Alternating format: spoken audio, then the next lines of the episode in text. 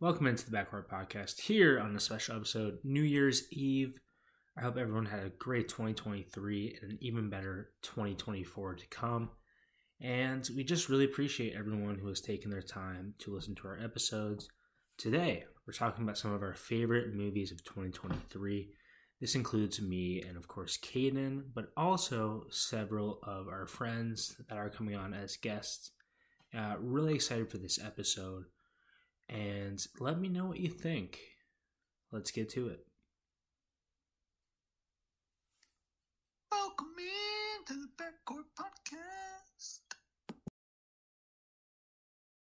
Bobby, Oppenheimer, your favorite movie of the year. Um, number two on my list, personally. I definitely get all the craze for it. Uh, one of the most kind of one of the biggest films of the year, but it was also very creative. And wh- why do you love this movie? Yeah, so for me, um, the number one reason I probably love the movie is just the cast and the performances in it. Um, so starting with uh, Cillian Murphy as the lead in it, I think he's just his kind of transformation throughout the whole film is um, really insane, and he would be my pick for best actor at this moment. And then Yeah.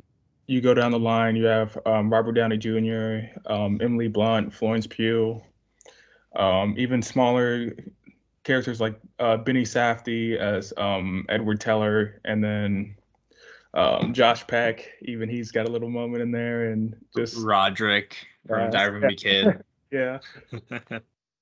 yeah but uh so the other day i was i was so bored and i just made i'll, I'll see if you can see it. I made a little chart with all my Yeah, yeah. oscars predictions right now. I'm about to do that in a couple weeks, I think. Listen to this right here just the top three ready? Best picture number one oppenheimer. Best director number one christopher nolan oppenheimer. Best actor number one cillian murphy oppenheimer just the first three categories, I think they're gonna win for everyone, and I think it's well deserved. Personally, my favorite movie of the year is The Holdovers, and it's a much kind of smaller scale movie, very nice, like drama comedy. But even I have to admit, in terms of the Oscar award race, I would be thrilled if The Holdovers wins. But I feel like probably the most deserving film is Oppenheimer this year. And yeah, I just like I just said, I think they're gonna not sweep necessarily, but I think they're gonna win a lot of awards. It was a very grand uh, magnus opus for Christopher Nolan, if you will, in my opinion. And yeah, it's just grown on me as I went through it, and I, I've talked to you about it a couple times on the show, outside of the show. It's really grown on me every watch. When I first watched it, I didn't love it necessarily, but each watch you get a little bit more. And yeah, so what was your favorite part? What really stuck out to you? I know we talked about the cast a little bit, but is it was it the cast? Was it the story, the Uh, direction, the music? What was one aspect that really stood out to you? Um, besides, so besides the cast, there's actually probably two things that stood out to me. One is, um, I think this is par- probably Christopher Nolan's best kind of ri- best written movie. Honestly, I think um, the dialogue between the characters, um, the lines, and really just kind of direction of it is um, all fantastic across the board. And um, there's just a lot of small moments in there that show how great the writing is. Um, you can think of the part where Emily Blunt is testifying and um, she just starts going in on the dude. And you can think of the ending, It's a really good part. It's one of my favorite. Yeah. the ending as well, where um, Murphy's talking to Einstein and he's like, um, Do you remember there was a chance we could destroy the world? And he says, I believe we did. And that was really just kind of a great moment in the movie, I think. And then the other part, besides the writing in the film, is the music. I think the score is honestly one of the best movie scores I've ever heard. I think it was it's up in my Spotify rap. That's how much I loved it. I was listening to it all the time when I was just working on stuff. Yeah, that's awesome. You know me with uh, Damien Chazelle. I've started listening to just his scores from like La La Land and Whiplash and stuff. I just had it on Spotify running. So yeah, that's that's pretty cool, man. And sorry, I interrupted you though. What do you want to say? Oh no, that was I was I finished up. So just the writing and the score in particular stand out. Yeah, it was it was excellent overall. I think it was one of those things that uh, this movie tackled a couple things. Uh, it was kind of a contrast of uh, Robert Oppenheimer, the main character, coming up with um, maybe the one of the greatest scientific achievements ever, and it was extremely impressive, very celebrated. But it was also kind of brought with this violence and um, killing of thousands and thousands of people, and it was definitely quite interesting because the more you watch it, the more you see how um, Christopher Nolan and Cillian Murphy worked together to kind of show how Oppenheimer wasn't really good in the head after this whole thing happened. He was definitely felt a lot of guilt for uh, hundreds of thousands of people dying over in Japan, and it was it's it's very interesting and big topic. There's a lot of conflicts. There's obviously like the bombing killed a ton of people. That was awful, but it also did kind of end the war, and Mm. it's a big debate that has uh, been talked about for a very long time, and I think they showed it really well in this film, Oppenheimer. Yeah, I think um so after um the bomb is dropped, which they don't show, but like um you can hear like the radio call of it, I think, in the movie. Um there's that scene a couple scenes later where Cillian is in the gymnasium and he's talking about how what they achieved and you can see he's ha- really haunted by it and I think um that's kind of the scene that really makes me think Christopher Nolan could be best director because the way it's shot, um, the lighting in it, the kind of flashes of um, you kind of see people's like skin kind of burning off, and you see kind of like um, ash on the ground. And Cillian Murphy just has these moments where he's kind of overcome with anxiety, like, and you can see it through his eyes, and it's really powerful. I think. Yeah. So I don't know if you've seen. So there's a bunch of TikToks and stuff with. So Travis Scott released an album over the summer. Mhm. It's called Utopia. Um, have you ever heard the song My Eyes? I've heard Um, it a couple times, yeah, but I didn't really uh, listen to it. Okay. Really, really great song. And they have these like edits where it plays that song and uh like with Oppenheimer in that scene or like a couple scenes. And it's so cool because it's all about like Travis in the song kind of sings about his experiences and his highs and lows in life and some of the guilt he's had and it it contrasts very well. But I thought this more than anything, coming into it, I'm like, oh, it's gonna be about the bomb. This is gonna be pretty cool. But it's more about Oppenheimer as a person, and it kind of tells his story, which is pretty cool and interesting. And yeah, definitely one of my favorite of the year. You have a couple other um, kind of biopics this year. Yeah, Hmm. May how do you say it, Maestro or Maestro? Maestro. Yeah, Maestro. Maestro. You ready for that? It comes out tomorrow, I think. Yeah, yeah. I'm I, pretty hyped for that one. You also have like it's about that, yeah. yeah, and you have Ferrari to Ferrari Christmas Day or a little bit before, and just a bunch of biopics, and I'm excited. It'll be good. I don't think they're gonna match this one necessarily, but it'll be kind of cool. And going back to the Oscars race, I have a little book of my notes here. All right. I think this is crazy because I think Best Actor is very interesting this year. I would definitely say Cillian is kind of cemented himself in first, at least for now. But you also have people like Bradley Cooper. We'll obviously see tomorrow how his performance is. Mm-hmm. And Paul Giamatti is going to be up there. Um, DiCaprio, I think, will be nominated, but I don't think he'll quite get it. I don't think he's quite reached the peak of these other guys hmm in terms of his latest movie. What do, what do you think about Killers of the Flower Moon? Not to change it too much, but I I enjoyed the movie, but I thought Oppenheimer in t- in terms of the two big movies of the year kind of wipes it. I thought it was much better. Um, so as far as I have Oppenheimer, so Oppenheimer is like my clear number one um out of every movie I've seen this year. Um, but I had I think Killers of the Flower Moon. I have it second or third. I think. Oh, okay, okay. So yeah, yeah. So I just think it's obviously it's really kind of dense, but like all the performances in it and Scorsese's kind of direction with it, I think it's just really great. And it's in other years, in other weaker years, it definitely could be the front runner for Best Picture and things like that. But this is like a really strong year, so I just don't think it'll get there at the end. Yeah, I agree, and I think it's gonna be one of those movies that grows on me through time because it's, it's a very long movie. It's over mm. three hours, which it's a long, it's a long film, and it's it's interesting because in the big picture or best picture rather race, you have kind of these big, huge movies like Oppenheimer and Killers of the Flower Moon. You have Barbie, but then you also have these smaller scale, well, smaller scale air quotes like Poor Things, The Holdovers, Maestro.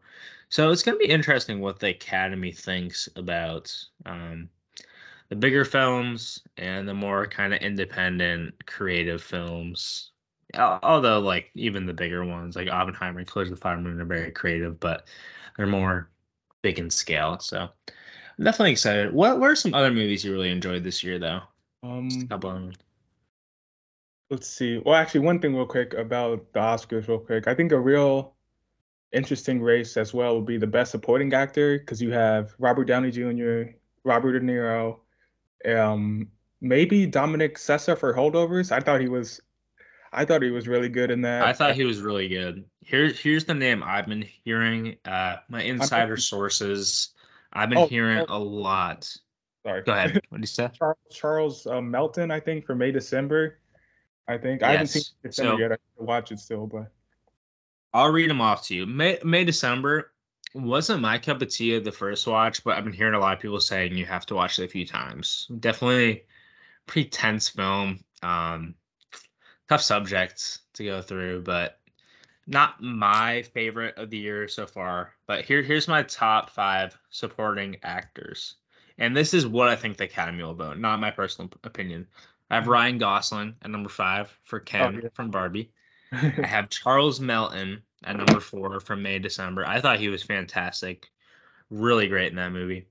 Uh, three Robert De Niro, one of my favorite performances of the year, and I thought he was the real standout personally in um, Coach of the Moon. Number two, I have Robert Downey Jr.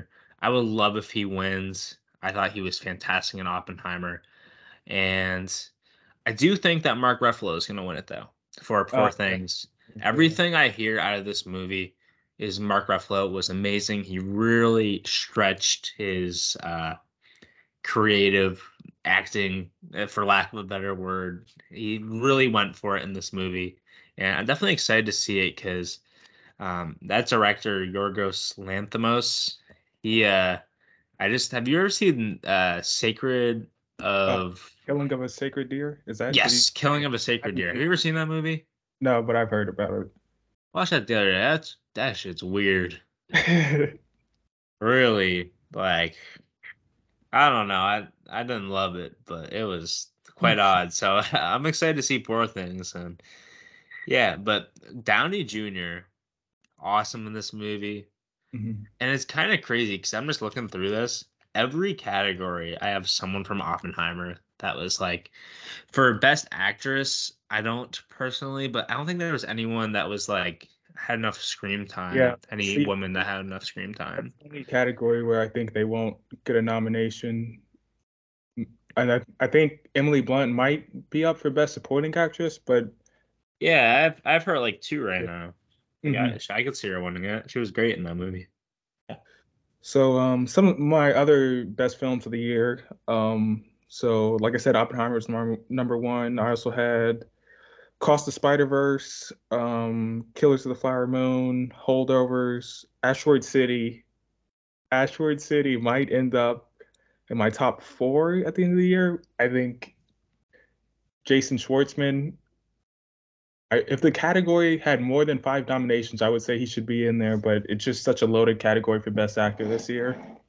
Yeah, it's And- crazy. I have uh I have Cillian, Cooper, Giamatti, DiCaprio, and Jeffrey Wright from American Fiction. Um, But yeah, I, I do kind of hope Asteroid City. I, I wouldn't put him in Best Picture personally, probably at this point, but I do hope they get some nominations because I thought it was a good swing for Wes. I think it's grown on me more I think about the movie.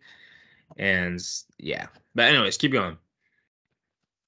Yeah, so um so after Asteroid City I had Barbie, Creed 3, I love.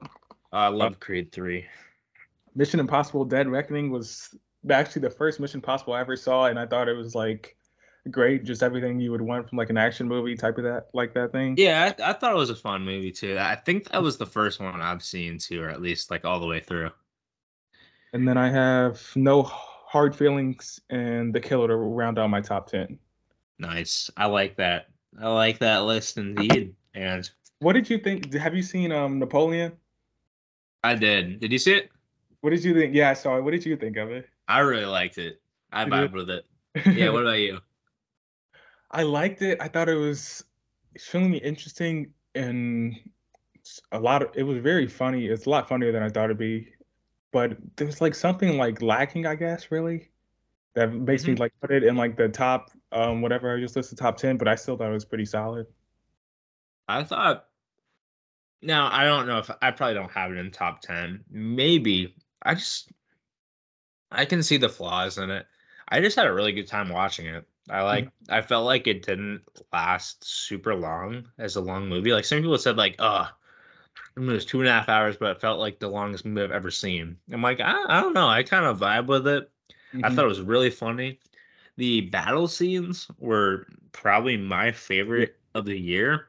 they were insane. I thought it was so cool. I don't want to spoil too much. But there's one scene where they invade this group, and it is awesome. Like on the water with the ice and everything, so cool. But yeah, I I I liked it a lot.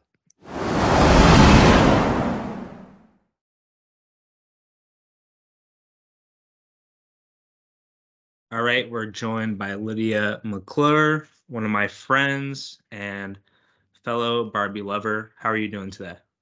I'm pretty good. How are you? I'm doing awesome, and we're to be talking about Barbie today. Like I mentioned earlier, one of the hits of the year, and it really was more than a movie. It was kind of a cultural phenomena, and I just, I think it was very interesting. On my first watch, I didn't love it. Second watch grew a lot on me, and I definitely think it deserves a spot being one of the best movies of the year. So, Lydia, what did you love about this movie? I think like a lot of people, I liked the like you said the cultural part of it. Um, I think everyone was able to kind of relate to at least one of the characters, and it just did so much. Like it talked about obviously feminism and the patriarchy and all of that, but um, also there were mothers and um, young girls and lots of characters that different people could relate to throughout the whole movie. So I think it Definitely. did a lot well. Yeah. And the patriarchy is about horses, right? Yes, horses Yes. and brewskis and the Mojo Dojo Casa House. I thought it was pretty funny. I think we could probably start with Ken. Ken was uh, performed by Ryan Gosling, one of my favorite performances of the year. And he was just kind of like, it was very interesting to see his arc. And he kind of turns he starts out like loving Barbie and just wants approval from her. Then he goes to the real world and sees that there's a lot of men that run the real world and he gains this power and becomes like too powerful or trying to gain all this power right? And kind of becomes the villain and then he kind of comes back to earth and one of the most like funny characters too in the movie. He mm-hmm. was he was pretty great and there's also uh margot robbie plays uh barbie in the movie she it was wonderful really great in her performance and yeah, I think maybe my favorite part about this movie was just the performances in general. You everyone was super funny. Even like what's the guy? Now I haven't seen the movie for a little bit. He was in Super Bad. Uh, Alan. Alan, Michael, Oh. Sarah. Yeah. Alan was hilarious. Rachel McAdams, who uh, played the what was she called? The crazy Barbie. Uh, Kate McKinnon. Yeah, Kate Barbie. McKinnon. Yeah. There we go. She was good. Oh, she was Yeah. she was awesome. She was so funny. And what I loved about this movie is the elements of comedy and also like serious tones throughout. Yeah. So what was your favorite part of the movie or favorite scene you would say? I liked a lot more of like just the little moments and the little one-liners that going back Oh and yeah. watching it again you catch more. I don't know that like one scene because it's just such a upbeat and like fast-paced movie. Um Yeah, I think when I end- first watched it. sorry. Um obviously Sorry, you go ahead. there- You go ahead. We just broke up for a minute. You're good. Um, there's that speech that America Ferrera gives that I think um, was kind of one of the standout moments of the movie. But there's just little pieces of that throughout the whole movie that um, you catch the second or third time watching it. Oh yeah, definitely. And my first watch on it, I didn't love it because I think it's kind of an acquired taste for a lot of people because it's a very weird movie. It's not like your traditional movie. Most of it takes place in this fake like Barbie world, which I thought was very very cool the way they did it. The set design was one of the best of the year, and I think they could be and uh, kind of Oscar contender for that for sure, for that and makeup. And it was very cool. And you see the shift from the Barbie world to the real world, back to the Barbie world. It's kind of going back and forth. And one of my favorite parts, I'm, I'm kind of a nerd for this kind of thing, but I just love how they shot the thing where like Barbie and Ken go to the real world. Like they're on a bike and they're on a rocket ship Yeah. and then they're on a boat and it was just it was kind of odd but i think that really made it work and you never really felt like this was um or i shouldn't say that it felt like sometimes it was a real world and then other times like oh this is clearly like a fake thing and i think they struck a really good balance with that but yeah who was your favorite performance of the movie you would say i know it's hard to pick but Yeah, they were all great. Um, I really liked just Margot Robbie, and um, I know all of the kind of like going back to the set design, all of the um, I read up a lot on this movie when it Yeah. in anticipation of it coming out. Um, but all of the like background people and stuff in the Barbie world were dancers.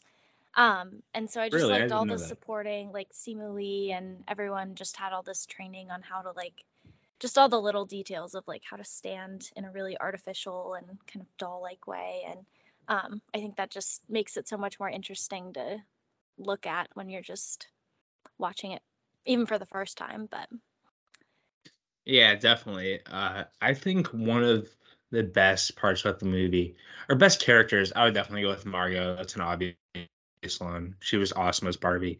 I thought she played like this kind of Barbie's kind of hard to think about because it's obviously they like had some of the animated movies and there's the dolls, but she played like perfectly the stereotypical Barbie, which is what she was. And even just like physically, you could see in her performance with like the feet, you know, how they Mhm. like the arch of the feet. I thought that was just very cool how they showed kind of like subtle ways that she was the Barbie. And I also actually really liked so not the main Ken. Obviously he was great too. He's one of the main guys in the movie. But the other Ken, like the rival Ken. Simu know who I'm Lee, i think. Yes. yeah Yes. He was wonderful. I thought he was really funny in Mhm. it. And like you said, some of like the dancing and stuff that went on with all the Ken's dance scenes, those were pretty great too. Yeah. But I was gonna hit on oh yeah, okay. So I think the winner of this movie, if there's a person, I would say it's Greta Gerwig who directed the film. She's one of my favorite directors today. Have you ever seen Ladybird? no but i feel like i have to Oh now everyone's been talking about it with all of her like like. I like Barbie, but Lady Bird is one of my favorite movies ever. That's awesome movie, family drama. That's kind of my kind of my shit. Like family drama movies that also have some comedy in them. It's my favorite. But I thought she did a great job because I think this could have been a disaster of a movie if someone else was doing it. I think it could have went kind of off the rails, but she does such a good job of keeping it kind of crazy with some of the dancing and artwork and stuff, but also keeping it a very good story. But Yeah, and hmm, what else should we talk about? Do you think uh do you think Barbie has a chance of winning Best Picture at the Oscars? I Think think they could do it? so. I, think, they it's, could. It's hard to like pigeonhole it into one kind of movie, and I think that if people aren't appreciating like all the little issues that it tackles, then it could just seem like a lot. Kind of like you were saying, like it's Oh yeah. it's taking on a lot, but I think she does it so well that it definitely. Yeah, I think she's should, one of the only directors that could have really pulled this off. And I think she did a wonderful job of it. And I could see this movie getting a lot of words. Obviously, they did good in the box office. Like everyone went to see it that I know. Oh my so gosh. It was I think they're at a billion and a half now or quickly approaching that or it's right it's over a billion, but that's crazy. yeah. And you're you're not in your, so you're home. I, I was expecting you to be in your Barbie box today. I know. Not wearing pink or anything, but um yes, all of the all of the revenue and everything from all of the Barbie stuff I'm sure is um contributing. Oh yeah. Yeah. And so let's go to like nitpicks. Some of the nitpicks of this movie. I would have it as the parts with Will, I love Will Ferrell. And I thought he was really good in this movie. But the whole like Mattel like building and stuff when they went in there, I that part it was fine. I just thought it was kind of the lower light of the movie.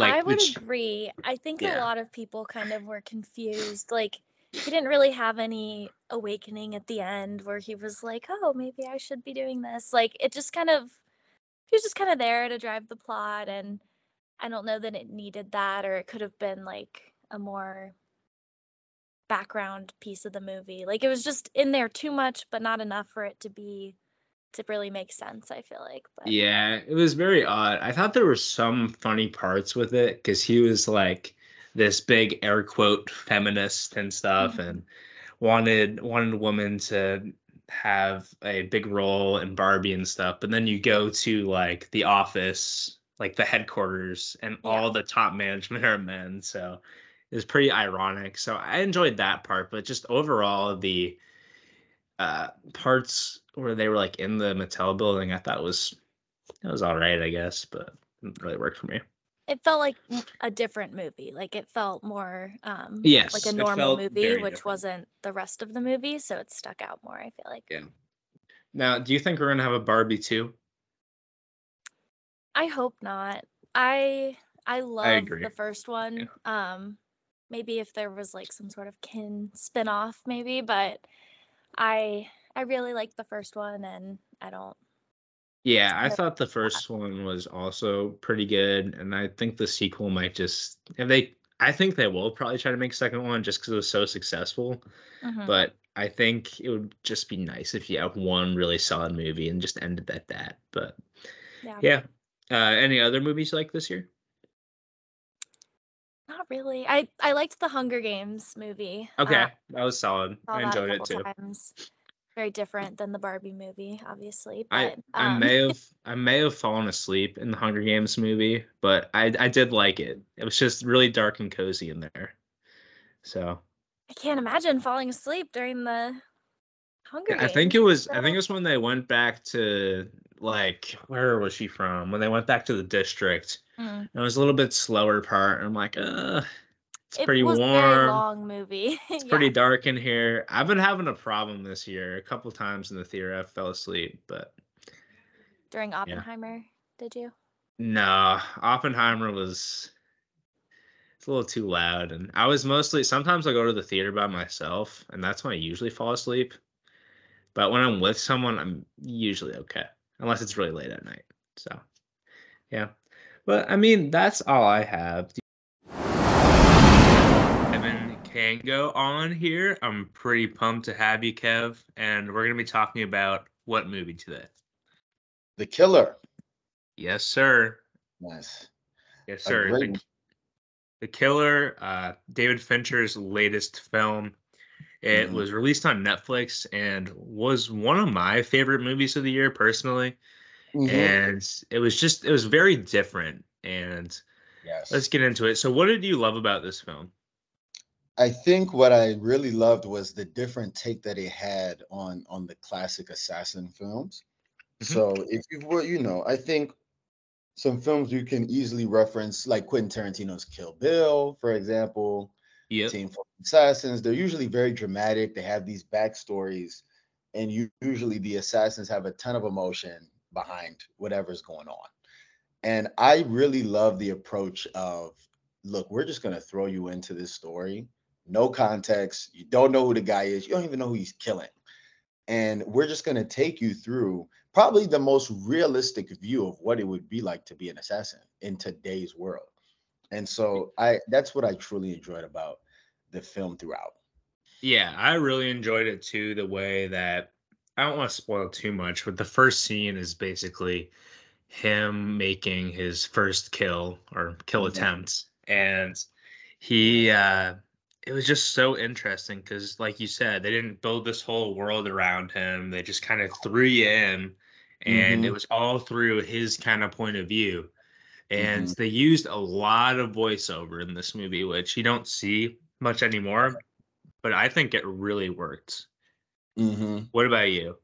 I, I, I'll say another thing that David, David Fincher you said made it. Mm-hmm.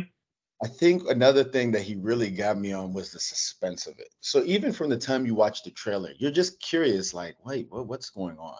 And because you're kind of thrown into the universe, there it leaves you throughout the whole entire movie, hoping that you get a piece revealed to you that you you didn't know previously. And so you'll get little pieces like, okay, he lives abroad.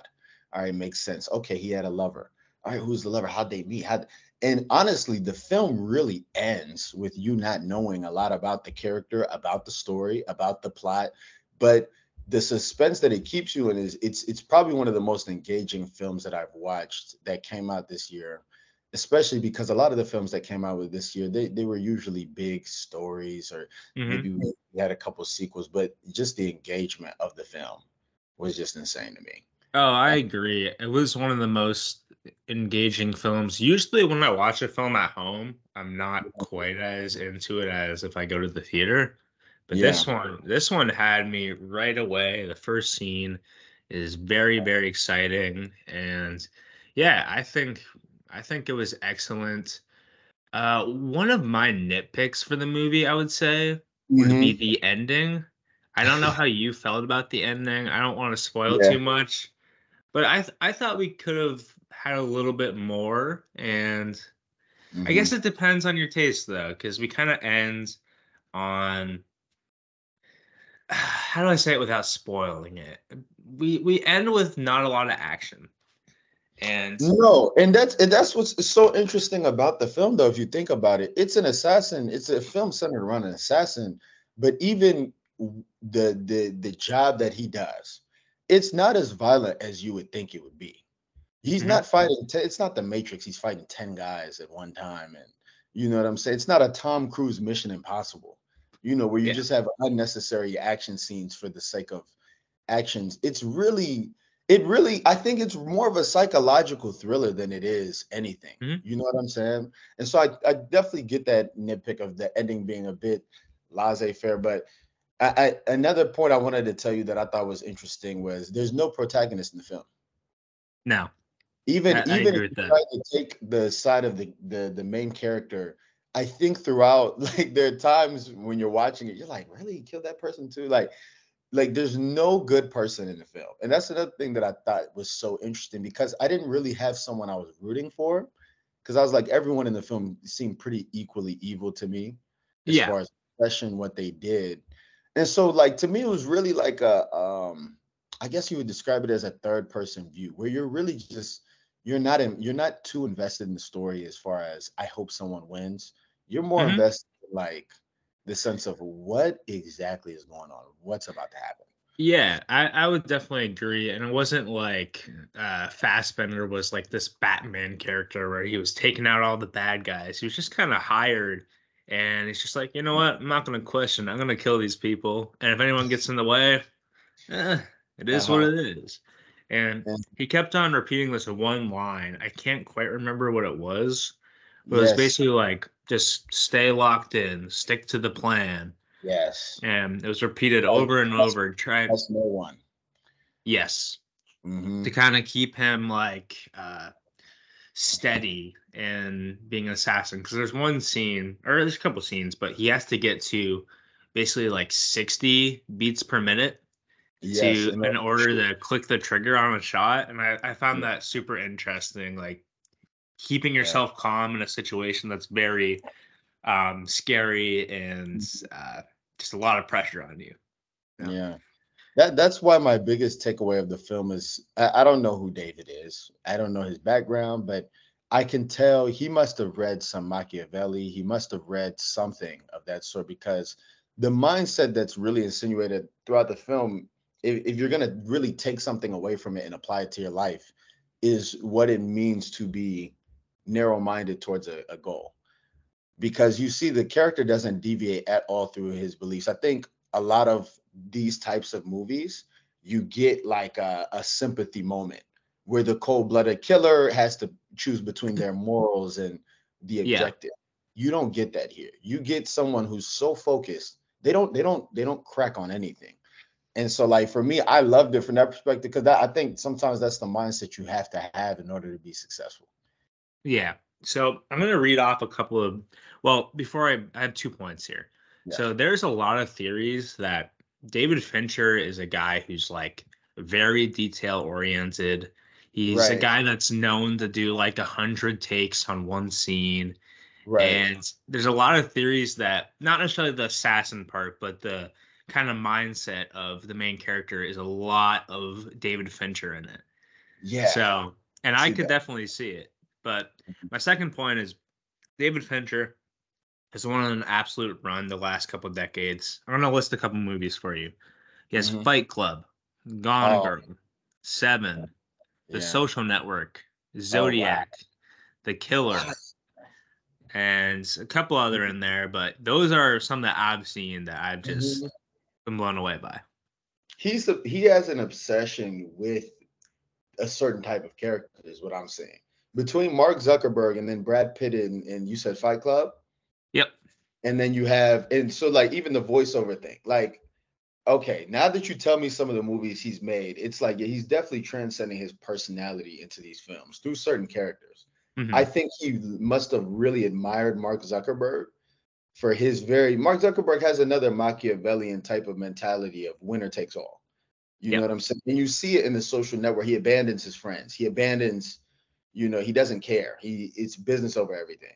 Fight Yeah. Club, same thing with Brad Pitt. Like that's really interesting. Wow. And, okay. I need to go watch more of his films if that's because now I'm seeing the theme. Yeah, that eh, Mhm. it's he has a very good catalog. He has looks like 15 films here. I'm just le- reading on Letterboxd, and yeah, it's uh it's pretty impressive, especially because he definitely sticks to this kind of like thriller, uh, murder mystery type thing. But he can Mhm. also go into movies like The Social Network or there's the the Curious Case of Benjamin Button, which I haven't seen, but I've heard is like is that, basically is about that a on Netflix right now? I'm actually not sure. It's with uh it's with Brad Pitt and it's basically Oh. about a guy who when he's born he's really old and then he like ages in reverse. So it it sounds very weird, but Yeah. it kind of shows his uh ability to make movies in kind of any genre. So Right. yeah. Um I have I want to tell you about a movie quick before we go though. Uh have you seen The Iron Claw that came out the other day? I have not. You you brought it up to me, Ugh. and and so I'm curious to actually see. I saw the trailer with Zac Efron. I have mixed feelings about Zac Efron. You know, he has a very interesting, diverse catalog. He's a guy who was in you know High School Musical and then made the you know movie with um who, the guy I think it was Ted Bundy that represented his. Yes. um, yeah, Yes. he has a very diverse catalog. And then he like dropped this movie, so I'm like, what the hell? Then he has the movie where he's on the beach with The Rock. You know, Yeah, So Baywatch. Yeah. yeah, Baywatch. So he's an interesting guy, but he's a good actor though. What did you think about it? Ah, it was so good. And um it was a movie that I came in I'm like, I think it's gonna be really good. It's A24. I think we Mhm. both feel pretty good about A24 as one of the better production companies today. And coming into it, I thought it was gonna be more focused on the wrestling, but this is a very tragic story about the uh, Von Erich brothers, and they were a really famous wrestling family back in the 70s and 80s. Mm-hmm. And not to spoil too much of it, I know it's in record, like people that know about wrestling, but a lot of the people, there's just a lot of tragedy that happens in the family. So it's a pretty sad movie. But Zac Yeah. Efron, I think he should be up for uh, not necessarily lead actor of the year, but a nominee for sure. I, I think he should be in there. He was that good.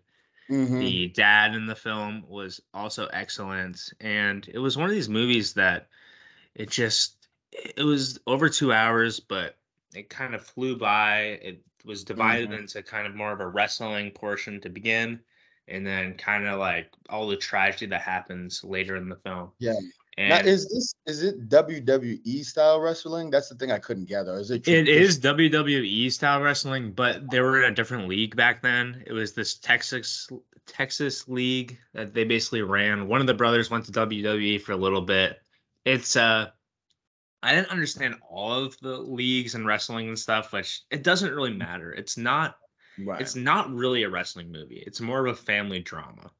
right. That's what I would tell people if you go into it and you're like not into sports. You don't really have to be. It, it's there's not Mhm. too much like intricacies that you have to understand, like Moneyball or something like that. But Right. um, yeah, I loved it. I recommend it to everyone. I think it should be up for best best picture, and it was my second favorite movie of the year behind the holdovers. So Gotcha. I, I wanted to tell you about a movie. Me and you had both watched it. Ah, I'm trying to find the name of it. It was on Netflix. It was more of an abstract movie this year. It was Hmm. by a really famous director, dude. I don't know if you remember the name of it, but it was centered around a guy who suffered from, I think it was maybe schizophrenia or whatever. okay, And Hmm. like he, they, it was a, yeah, like a guy, I think it was, no, a girl who was suffering. They're basically, they're in the car the whole time. They go to Okay. visit his family. His family's really dead. And yeah, I know this might sound familiar. And it's oh man, abstract, like super abstract movie. his family's actually dead. Okay, do you uh do you know who's in it? Dude, I it, oh, it's the same guy. Freak. I don't know if you ever watched The Irishman. Yes, I've I've Okay, seen The Irishman. The guy who is the son of Jimmy Hoffa in The Irishman. He's been in a bunch of movies. He has blonde hair, man. Oh my god, this is gonna drive me nuts. Yeah. Okay, Um, I'll look it up though. So you like this movie though? it would. I think me and you had a brief, brief, brief. Um, discussion about the movie, Mm-hmm. and it, it came out this year. Oh my gosh, yeah, it's gonna drive me crazy too.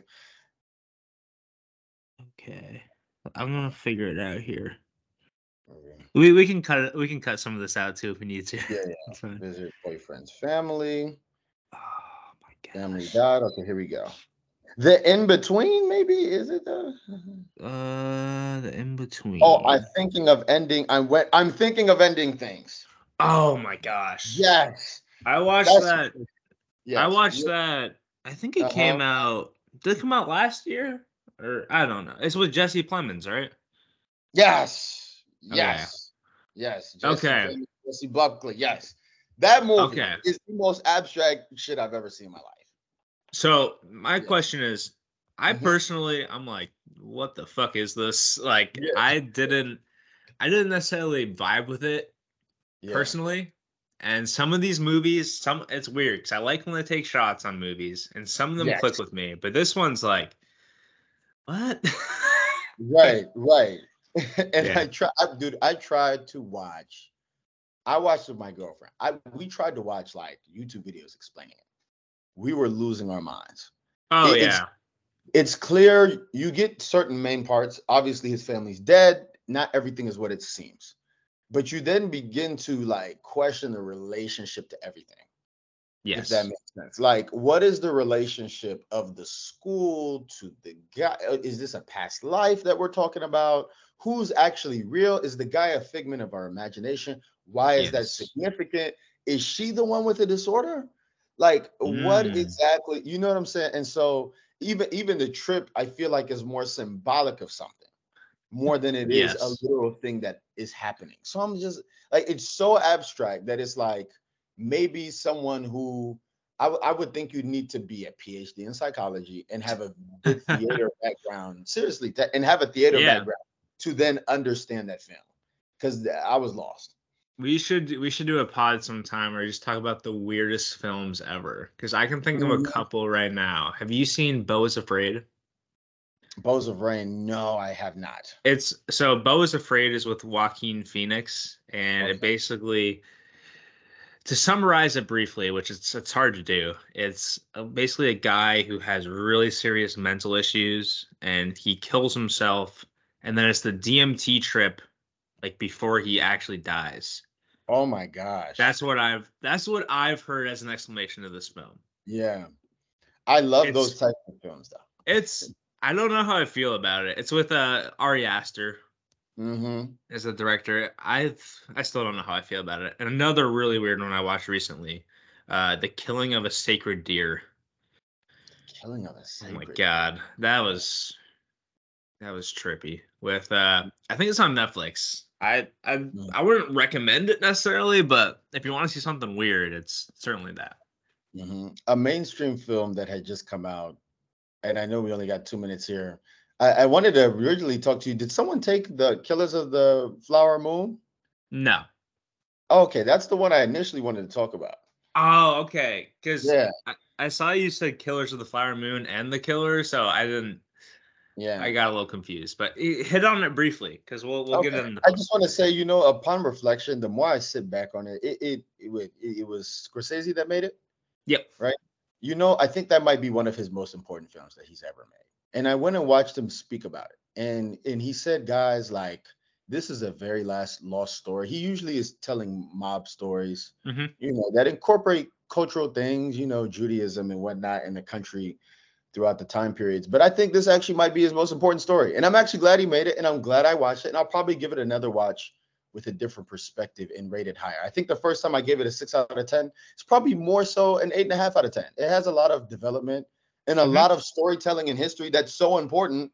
And the teaching, like I forgot that I left the film learning about a whole thing that I didn't know before. Yeah, So I I agree with you. I think it might be one of his most important films. It just didn't necessarily work for me in terms of enjoyment. I liked it. I just didn't love it. But yes, I agree. The story was very important. Mhm. And and it, it's tough because you're coming into a Scorsese film after watching, you know, Wolf of Wall Street, after watching. Yes.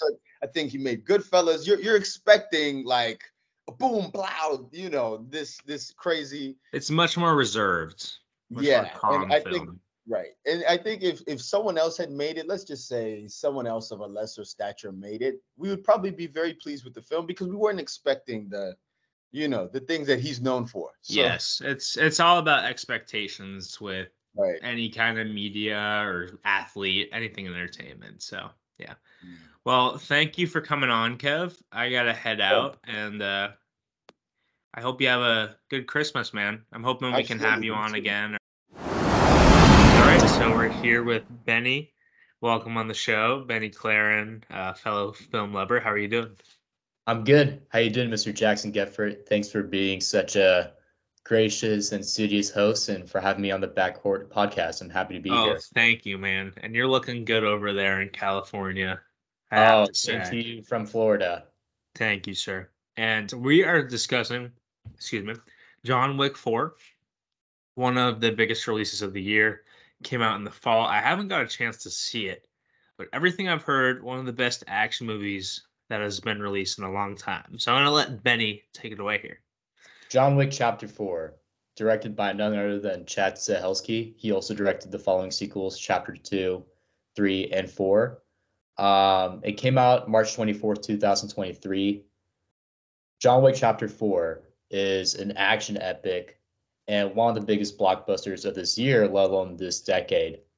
It follows John Wick, played by Keanu Reeves, who's on a mission to earn his freedom.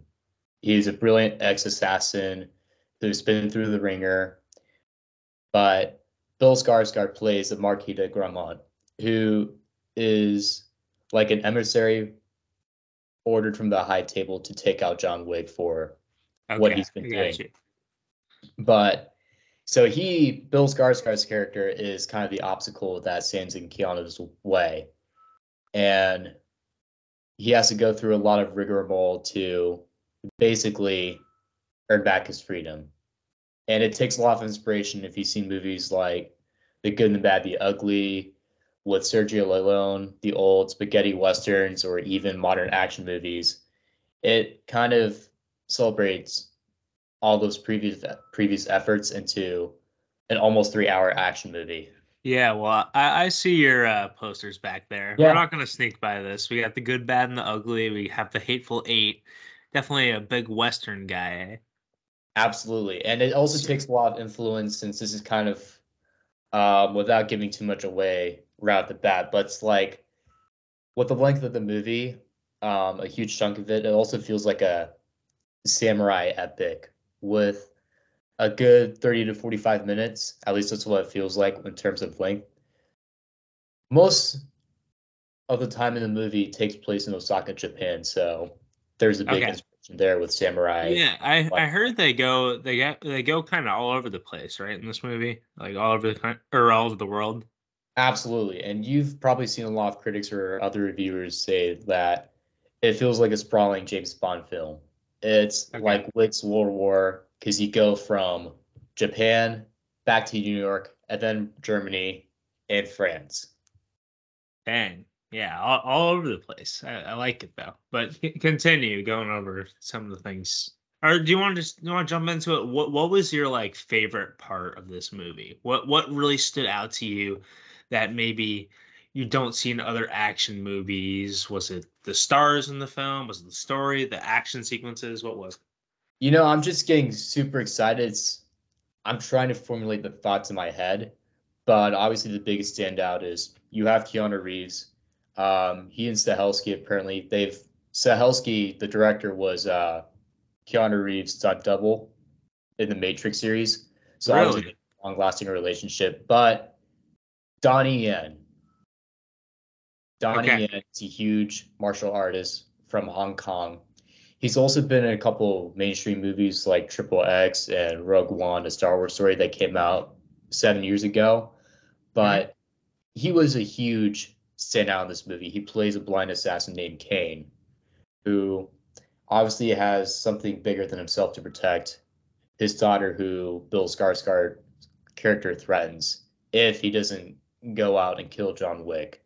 But the martial arts and the action, the way it's shot, helps carry and drive the story because you actually can see Keanu Reeves go back to his old ways from before he retired, doing what he was really good at. But it's shot and done in such an eloquent way, and it also it's like an adrenaline rush just watching it all over.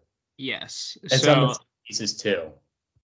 Awesome. Yeah. So what I've noticed getting more into film, I've I've watched probably more movies than I've watched, at least new releases this year than I ever have. And the way movies are shot are very, very impactful because you can have a great story and everything, but I think what really adds to the film and uh, really takes it to a new point is the way it's shot.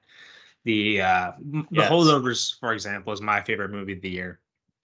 I'm just like a nerd for when they had the shot where they just pan over on the street when they're like walking. You know what I'm talking about? I'm like, I mm-hmm. just loved it. And I just thought it was such a unique way to do it. And it sounds like John Wick 4 has a lot of that kind of unique shooting and kind of sets itself apart from other just kind of more generic action movies. Yeah, and I think what separates John Wick from overdone and oversaturated action movies, at least within that genre, is that John Wick is elevated by such a simple story that you don't need to overcomplicate the story too much because Yeah.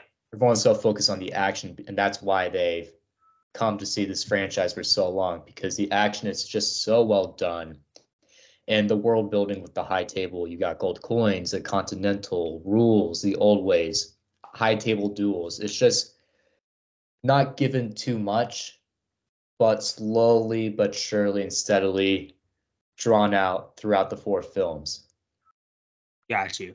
So I do have a question. I have two questions for you. Please. First of all, I think we've already kind of went over it. But as a person, like personally, I'm not a big action guy. But what I hear you think John Wick 4 is the best movie of the year. Why should I watch it? And we kind of went over this already, but someone that's not a huge action fan, can you tell me about like does the is it the story that really works or is this movie going to make me appreciate action more? I would argue the latter Okay. because you could have a good story, but the action is just shot in a really horrible way. You got fast editing, a lot of shaky cam shots, and it's just like it gives you more of an epileptic seizure than it does in give than it does in giving you an adrenaline rush. But I think John Wick 4 is the excep- exception to that rule because you're permitting the audience to actually soak in and enjoy the action with these long and wide shots. And there's a really great scene in chapter four where you just get top down shot. Not giving too much away right now, but it's like you can it's so easy to improve on these mistakes with just these simple innovations and you can give the audience a new immersive unique experience that they haven't seen before through another lens and it'll make you appreciate because of the different influences as mentioned previously with Sergio Leone, Akira Kurosawa, Mhm. uh, and John Wick 4 or John Wick, the titular character, is just kind of the embodiment of the man with no name who doesn't need to say a lot because he already gets his point across with the action and he's just overburdened with all these consequences. And I think without all the violence and the shooting and the world building, on a philosophical level, it's something that we can probably all relate to being overburdened with our own consequences, our own past mistakes, and trying to figure out how we could be remiss of those past sins. I think it's really powerful. Awesome. A good way of putting it there. And my next question, a little more basic. Rank the movies. Rank the four movies, one through four. What would be your ranking? I still have to go with chapter one just because of that emotional um, weight Mhm. that drives the story forward and creates that perfect narrative tension where he loses his dog to a bunch of mindless mobsters. So that's chapter one is still the best one for me, but I would say chapter four is easily my favorite sequel. So I would go one, four, two, and three. Got you. Okay, so I think I'm gonna have to. You've talked me into it. I'm gonna have to go ahead and do a little binge the next couple days, and just go one through four. So I won't. I was gonna start with four originally, but I don't think that's the way to go. I think I gotta start from the beginning. I would start with the beginning because chapter four in and of itself is what the length of the movie is technically a full movie, but you don't really know what's going on. It probably could set some people off. So starting in chronological order, like the Star Wars franchise or even Indiana Jones, that's the way I would do it. All right, I will. And uh also, so I'm looking. John, the f- first John Wick's an hour and 41 minutes, and this last one was like three hours, wasn't it? Yeah. That's pretty crazy. Each movie, each sequel it just gets longer and longer, minute by minute. Yep. I'm looking at it now. I think you're right. Yeah, it gets a little bit longer each movie. That's awesome. Yeah, what what are some other movies you love this year though? I know John Wick 4 is your favorite, but maybe a couple more for the viewers. Yeah. Yeah. If I had to give my top list besides chapter four, the holdovers I definitely liked. Yes, we went and about saw that together. That's a great one. Yep. I love that. Paul Giamatti was brilliant. Fantastic. That's I agree. anywhere in the listing, but Oppenheimer and Barbie both obviously. Mhm. Uh, and then the last one, Spider-Man Across the Spider-Verse. I just saw that Ooh. recently while I away from home. Mhm. Kind of an incomplete movie, some would argue, but I think it sets up the next movie very well and the visuals and everything that they've done in the story, giving characters more weight. Yeah, It's just, for sure. And the, and the art in that movie is fantastic. and if you liked Into the Spider-Verse, I mean, you can't go wrong with picking Yeah. this movie. Yeah, so I would also recommend. I think I talked about this on another interview I did because we're we're just taking all our interviews. You're like our third or fourth person, and we're gonna have like five or six people, and we're just gonna put them all together. An end of the year podcast for movies and stuff. So we got John Wick we got The Holdovers, Oppenheimer, Barbie, Guardians of the Galaxy Three, and The Killer. I think are the six we have right now. So.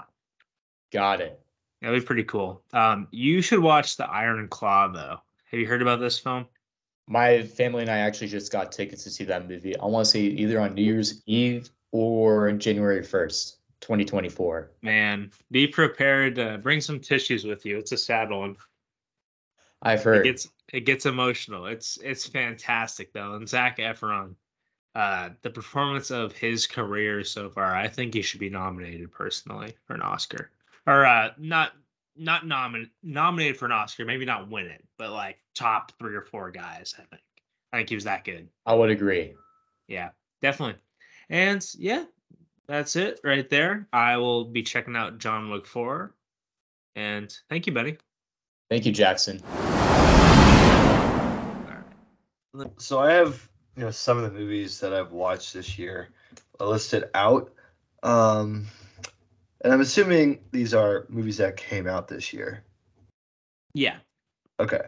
Yeah. So I have a little list here, and my question is like, in terms of favorite movie, is it like my personal favorite watch, or like the best movie of 2023? Uh, I'm gonna let it be up to you. I think go with your personal favorite watch. I like to do that because I think a lot of people try to like separate favorite movie of the year versus best. And you know, man, I think it's all about what was your favorite experience watching a movie, and I think that's what should count the most. Yeah. I would say. Um, Was it Jackass Jackass Five? Probably. It was not. I did not get the chance to see that actually. Um, so one of my favorite movies that I watched, I didn't watch in theaters. Um, so I'm crossing that off my eligibility list. Uh, so the best experience I had and like the movie I felt most attached to, my favorite was probably the Guardians of the Galaxy movie. Okay, that's a that's a good pick right there. Yeah. I, Some uh, other you know, I'm not a big Marvel guy, but I really liked Guardians of the Galaxy Volume Three. Yeah, it's really different uh, than other Marvel movies. It's just it tugs at your heartstrings. I was like locked in the whole movie. I was never like, oh, what's happening? I was just like, I was locked in. I was focused. I'm like, what's next? How can this movie make me cry even more? Um, but overall, just a great experience. I, I really enjoyed the storyline. Very different from what Marvel has been doing um, with their movies. This one felt like a more complete film. You know, awesome, awesome soundtrack as Guardians of the Galaxy always is. But yeah, Yeah, I, Um, th- I thought it was really cool the way they did it as well because it was you typically through these superhero movies you get the you get kind of the viewpoint and the lens from like the lead character, which would have been uh Chris Pratt. Chris Pratt. Mhm. You saw him. Spider Man's gonna be the lead. It's gonna be through his eyes, but this one you see it through the raccoon whose name is Rocket, right? Rocket, yes. Rocket? Yeah, okay. And yeah, it was really cool. It kind of told the story about how he was like basically caged up as a little man, and uh, he had a little animal, and he had to escape. Uh, and he got rescued. I believe I haven't seen it in a while, but I did really like it. I like the soundtrack as well as they always kill on the soundtrack. Mhm. And I think it was one of those rare Marvel movies that did make me a little emotional. Oh, a little. I was crying in the movie theater. That's good. I, I have a lot of respect for men that cry at movies. I love it. Yeah, I think another thing about this movie too that is I would say like underappreciated. So it wasn't a prequel, but it told us a backstory. Yeah, it did a lot of flashbacks. So and- and they did it so well. Like the whole story, how they set up, you know, Rocket's his upbringing, his his origin story through flashbacks. They did it through like deja vu. They did it through like encountering an old villain, which I think was a really cool way to do it. Um, it wasn't choppy. It was it was very easy to decipher past from future. Um, and yeah, it was just a great storytelling movie. Yeah, I definitely I agree with you on that one. It was probably my favorite out of the 3 and it was my favorite Marvel movie since hmm when was the last good one? It was the it was the Spider-Man one, right? Or they had all Uh, the three Spider-Mans? Uh, yeah, that was. Oh God, No Way Home. was it No Way? Home. I think it was no. I want to say No Way Home. It could be Far From Home. Far From Home would make sense. I don't know something about. No, because I Far From Home, I think is where they go over to Europe and he's with like Jake Gyllenhaal and all that. And Oh, anyways, the the last Spider-Man movie with all the three Spider-Mans, that was probably my favorite. the most Um, recent Tom Holland Spider-Man movie. Because there was. Tom was Hall, there the was most recent Tom Holland, Morales. The most recent Spider-Man movie with Tom Holland, and guest features by Andrew Garfield and of course the goat Tobey Maguire. I know what it be. The goat. The Yeah. goat. All right. So, what was your favorite movie of 2020? Okay, I'll go on that. Man, just one of my favorite films of the year. I actually went and saw it again tonight. I'll admit it. Uh, just a beautiful film starring Paul Giamatti. It's called The Holdovers. Hmm. Have Have you got a chance to see it? I've not even heard of that. Oh my god, a beautiful movie. It tells the story of a what's it called? Overnight camp, not camp, but uh school, boarding school. That's the word. Boarding school. So it's boarding high school. And there's a teacher there who is an old man. He's really grumpy and he's brought down a bit by life. And he basically has to stay there over Christmas break and watch all the kids who don't get picked up by their parents, right? And basically, what happens is eventually all the other kids go on this little ski trip, but the one kid they can't reach his parents, so he stays there with Paul Giamatti, the teacher. Basically, tells a story of their relationship and how they figure out they have a lot more in common than they think. I've seen the previews for this. Oh, it's it's such a beautiful movie. The way it's shot, Alexander Payne is the director. He has a lot of shots. You know how nerdy I am about this shit. But Mhm. he has these shots where like people are walking and he just pans over slowly. Or he has these cut scenes where it like fades out and it's just like it's it's just really refreshing to see where you have a world of movies where it's all very techy and you know it's 2023 some of the best technology. This is very old school has very kind of grainy feel in the way it's shot. And it takes place in the 70s the story so it was very very good. Acting was great. Another one of those movies that uh pulls at your heartstrings uh i just went and saw it with someone. I won't mention them but they they teared up a little bit so it was nice to see. Interesting. Who is it? um my father Oh, okay. I thought it was a woman. oh no